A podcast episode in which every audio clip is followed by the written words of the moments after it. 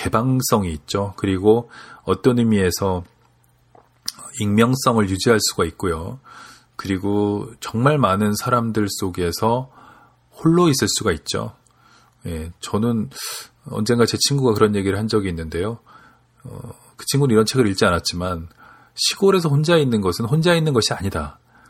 그는 혼자 있다는 것을 실감할 수 없다는 거예요. 그냥 힘들기만 하대요. 그래서 그럼 어디에 있어야 되느냐 했더니 재밌는 얘기인데 어, 2층의 문을 베란다 문을 열어 젖히면 그 밑으로 아름다운 젊은이들이 와글와글대며 몰려다니는 그런 거리에서 덧문을 닫으면 아무 소리도 들리지 않는 그런 조용한 고요한 방 이런 것이 제가 생각하는 어떤 어, 이상적인 상태라고 얘기를 하더라고요.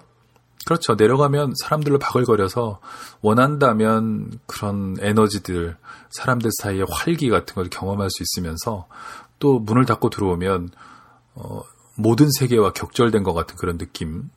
그런 느낌이 참 좋은데 그런 곳이 흔치는 않죠. 그래서 장그르니에가 그런 얘기를 합니다. 이 말은 좀 수수께끼 같은데요. 마지막 제가 읽어드린 부분의 마지막인데 이 산문의 마지막은 아닙니다. 그때 나는 하나하나의 사물을 아름답게 만드는 비밀을 예찬했다. 비밀이 없이는 행복도 없다는 것을. 네. 한번 음미해 볼 만한 그런 구절입니다. 비밀이 없이는 행복이 없다. 어, 행복은 비밀과 함께 가능하다. 이런 것인데요. 어, 뭐, 사랑의 행복. 또 그런 것일 수 있고요. 다른 것도 아마 그럴 수 있을 것 같아요. 한번 생각해 보면 좋을 것 같습니다. 자, 그러면 또 한 부분을 어, 읽으려고 하는데요. 이번에도 어떤 의미에서는 여행과 관련된 것입니다. 어, 이 행운의 섬들이라는 제목인데요. 어, 그 앞부분을 읽어드리겠습니다. 케르켈렌 군도 사람들은 여행이란 왜 하는 것이냐고 묻는다. 언제나 충만한 힘을 갖지 못한 사람들에게 있어서 여행이란 아마도 일상적 생활 속에서 졸고 있는 감정을 일깨우는데 필요한 활력소일 것이다. 이런 경우 여행은 한 달 동안에 혹은 1년 동안에 몇 가지 희귀한 감각들을 체험해 보는 것을 목적으로 하게 된다. 우리들 속에 저 내면적인 노래를 충동하는 그런 감각들 말이다. 그 감각이 없이는 우리가 느끼는 그 어느 것도 가치를 갖지 못한다. 여러 날 동안 바르셀로나에 머물면서 교회와 공원과 전람회를 구경하지만 그런 모든 것들로부터 남는 것이란 라 람블라 산 호세의 풍성한 꽃향기뿐이다. 기껏 그 정도의 것을 위하여 구태여 여행을 할 가치가 있을까? 물론 있다. 바레스의 글을 읽어본 사람이라면 톨레도를 비극적인 모습으로 상상할 것이고 대성당과 그레코의 그림들을 구경하면서 감동을 느끼고자 할 것이다. 그러나 그보다도 오히려 발길 가는 대로 이리저리 돌아다니거나 분수가에 앉아서 지나가는 여인들과 아이들을 바라보고 있는 편이 더 좋다. 톨레도나 시에나 같은 도시에 가면 나는 철책들을 한 창문들이나 분수에 물이 흘러나오는 안들, 그리고 요새의 성벽처럼 두껍고 높은 벽들을 오랫동안 물끄러미 바라보곤 했다. 밤에 창문 하나 없는 그 거창한 벽들을 따라 거니노라면 마치 그 벽들이 나에게 뭔가를 가르쳐 줄 것만 같았다. 저 방벽 너머에는 무엇이 있을까? 그러나 항상 요지부동으로 버티고 있게 마련인 저 방벽. 항상 무엇인가를 숨기고 있을 것 같은 저 신비. 그런 모든 것에 붙일 수 있는 이름이란 바로 사랑이 아니고 무엇이겠는가?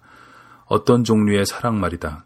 조르주 쌍드의 작품에 나오는 주인공들의 사랑 따위는 물론 아니고. 그러므로 사람은 자기 자신에게서 도피하기 위해서가 아니라 그것은 불가능한 일이다. 자기 자신을 되찾기 위하여 여행한다고 할 수 있다. 예수의 신자들이 육체적 단련을, 불교 신자들이 아편을, 화가가 알코올을 사용하듯이 그럴 경우 여행은 하나의 수단이 된다. 일단 사용하고 나서 목표에 도달하면 높은 곳에 올라가는 데 썼던 사닥다리를 발로 밀어버리게 된다. 마찬가지로 자기 자신의 모습을 인식하는 데 성공하고 나면 바다 위로 배를 타고 여행할 때 그 멀미나던 여러 날과 기차 속에서의 불면 같은 것은 잊어버린다. 자기 자신의 인식이라지만 실은 자기 자신을 초월한 그 무엇인가의 인식일 것이다. 그런데 그 자기 인식이란 반드시 여행의 종착역에 있는 것은 아니다. 사실 그 자기 인식이 이루어지고 나면 여행은 이미 끝난 것이다.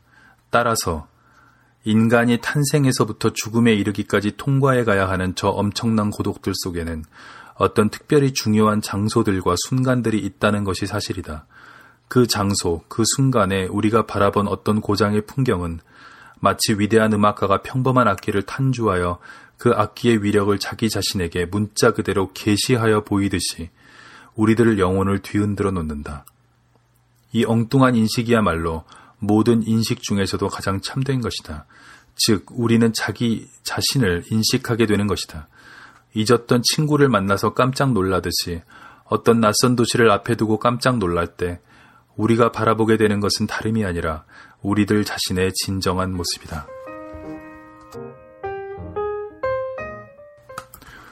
네, 잘 들으셨습니까?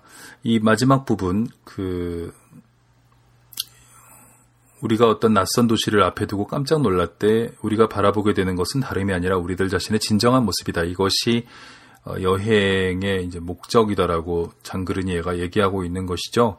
어, 자기를에게서 도피하기 위해서가 아니라 물론 그것은 불가능한 일이라고 얘기를 하고 있죠. 자기 자신을 되찾기 위해서 여행한다고 할 수 있다라고 하는데요. 어, 이 부분이 재밌는 것은 어, 이 부분이 이렇게 낯설지 않다는 거예요. 들었을 때 어디서 많이 들은 얘기 같아요. 왜 그럴까라고 생각해 보면 장그르니에가 이 글을 쓴 이래로 많은 여행서, 특히 한국의 여행서라든가 어떤 산문의 저자들이 필자들이 어, 이 장그르니의 섬으로부터 영향을 받은 사람들이 상당히 많아서 자신도 모르게 저도 아마 그랬을 수도 있는데 자신도 모르게 이런 풍의 산문을 썼단 말이죠.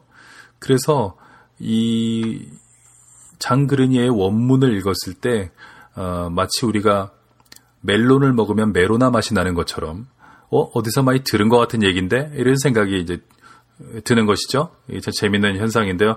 그렇지만 지금 생각해봐도 이 부분은 어, 말을 이해하는 것을 떠나서 한번 곱씹어 볼 만한 그런 대목입니다. 과연 좀 비판적으로 곱씹을 필요도 있는데요.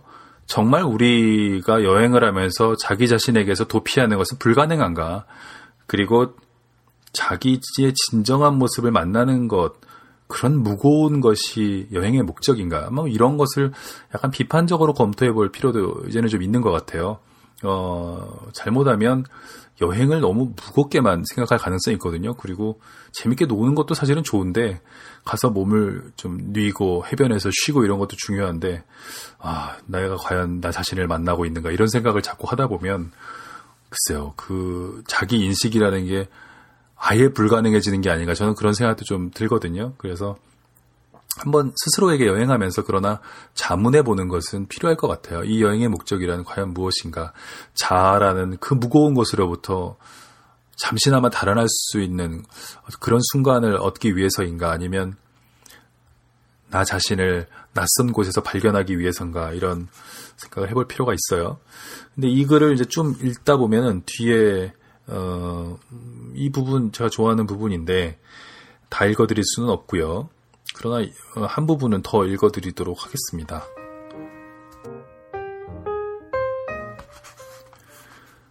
과연 어떤 광경들, 가령 나폴리의 해안, 카프리나 시디부, 사이드의 꽃핀 테라스들은 죽음의 끊임없는 권유와 같은 것이다. 우리의 마음을 가득 채워주어야 마땅할 것들이 마음속에 무한한 공허를 만들어 놓고 있다. 가장 아름다운 명승지와 아름다운 해변에는 무덤들이 있다. 그 무덤들이 그곳에 있는 것은 우연이 아니다. 그곳에는 너무 젊은 나이에 자신들의 내부로 쏟아져 들어오는 그 엄청난 빛을 보고 그만 질려버린 사람들의 이름을 읽을 수 있다. 세빌리아에서는 궁전, 성당, 과달, 키비르 따위를 무시해버리고 나면 삶은 여러 가지 이유에서 유쾌해진다. 그러나 그 고장의 의미심장한 매혹을 참으로 느끼려면 지랄다의 정상에 올라가려다가 그곳의 수위에게 제지당해 봐야 한다. 저기는 두 사람씩 올라가야 됩니다 하고 그는 당신에게 말한다. 아니 왜요? 자살하는 사람이 너무 많아서지요. 위대한 풍경의 아름다움은 인간의 힘으로 감당할 만한 규모가 아니다. 그리스의 사원들이 매우 자그마한 것은 그것이 희망을 허락하지 않는 빛과 무한한 정경으로 인하여 정신이 혼미해진 인간들을 위한 대피소로서 지어졌기 때문이다. 햇빛이 가득 내리쬐이는 풍경을 보고 사람들은 어찌하여 상쾌한 풍경이라 말하는가. 태양은 인간의 내면을 텅 비워버리며 생명 있는 존재는 저 자신의 모습과 아무런 의지도 없이 대면하게 된다. 다른 모든 곳에서는 구름과 안개와 바람과 비가 하늘을 가리고 일거리니 걱정거리니 하는 따위를 구실로 인간의 부패를 은폐해 준다.